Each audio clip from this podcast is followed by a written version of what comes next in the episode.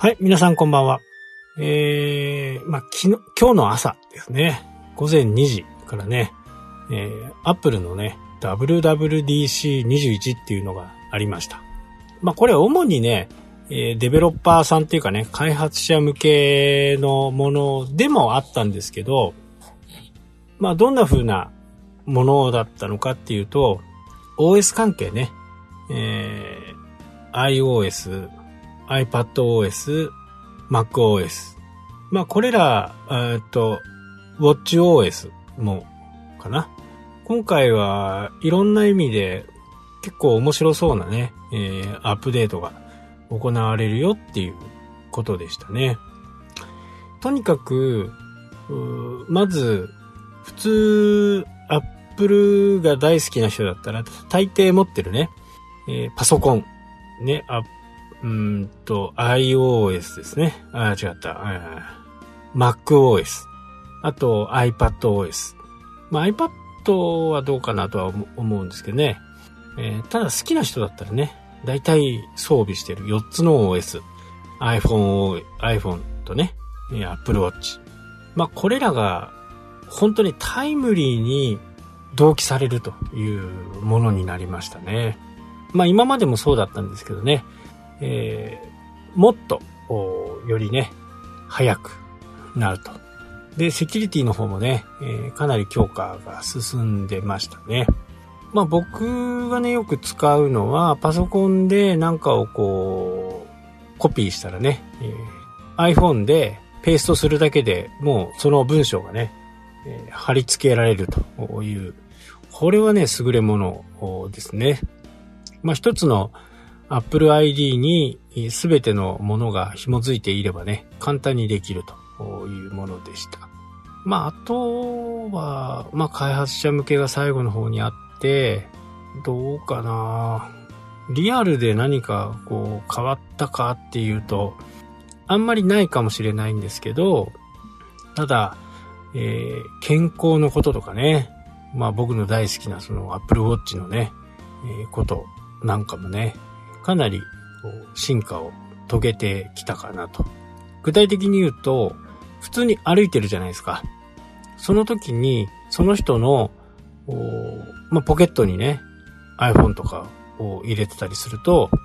こう腰の位置みたいなところをずっとこう観測していくわけですね。で、まあこれ実際にちょっとわからないですけど、何か体の調子がおかしくなったとか言った時に、こう、よろめいたりするしますよね。えー、そういう時に事前に大丈夫ですかみたいなことになると。まあ、今まではね、転倒防止、転倒した時に大丈夫ですかっていうのがね、出てくるんですけど、それを事前にね、あの、予兆があれば、事前にわかると。まあ、血圧とかもね、そうなんですけど、まあ、大抵、この血圧が高くなる時って何かね、すごく緊張した時とか、に上がるわけですよね。例えば、こう、交通事故を起こしちゃった時に、こう、ドキドキ感が止まらないですよね。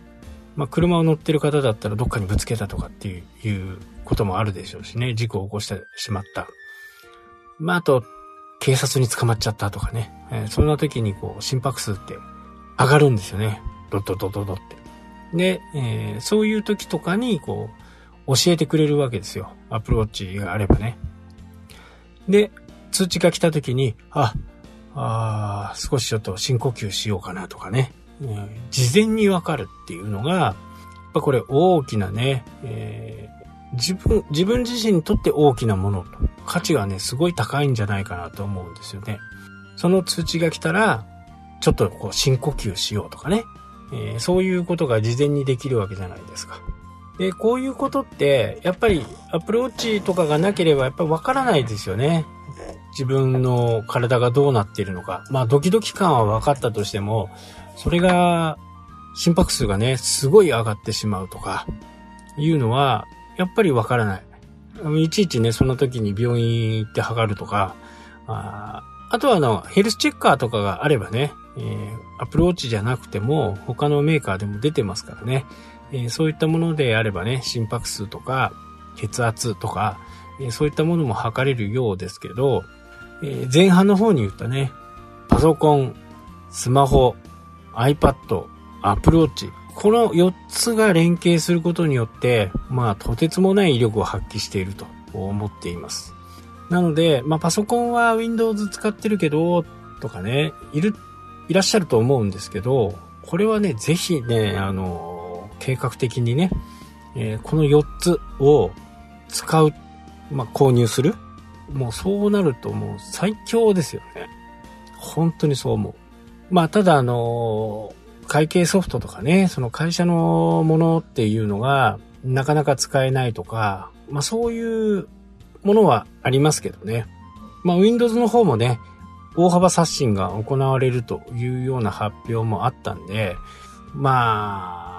とはいえね、やっぱり Windows なんで、そのめんどくささっていうのが、僕、まあ Mac ユーザーに関してはその Windows のめんどくささっていうのが非常に気になるわけですよね。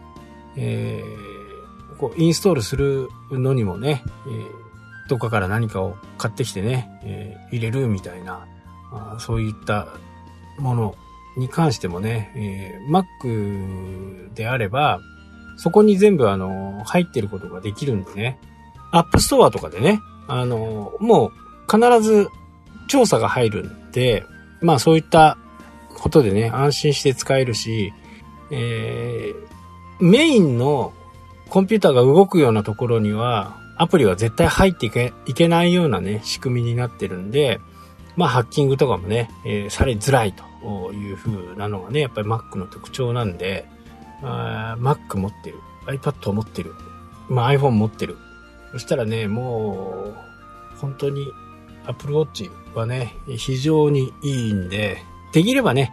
あの、いいやつを買った方がいいです。今、血中酸素とかもね、そういったものも全部調べられるんで、正確ではないですけどね。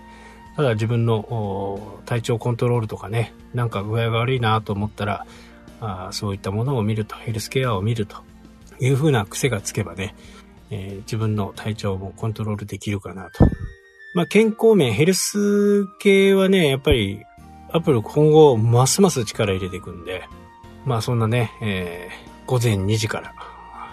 アップルのね、WWDC21 をね、えー、見てましたというお話でした。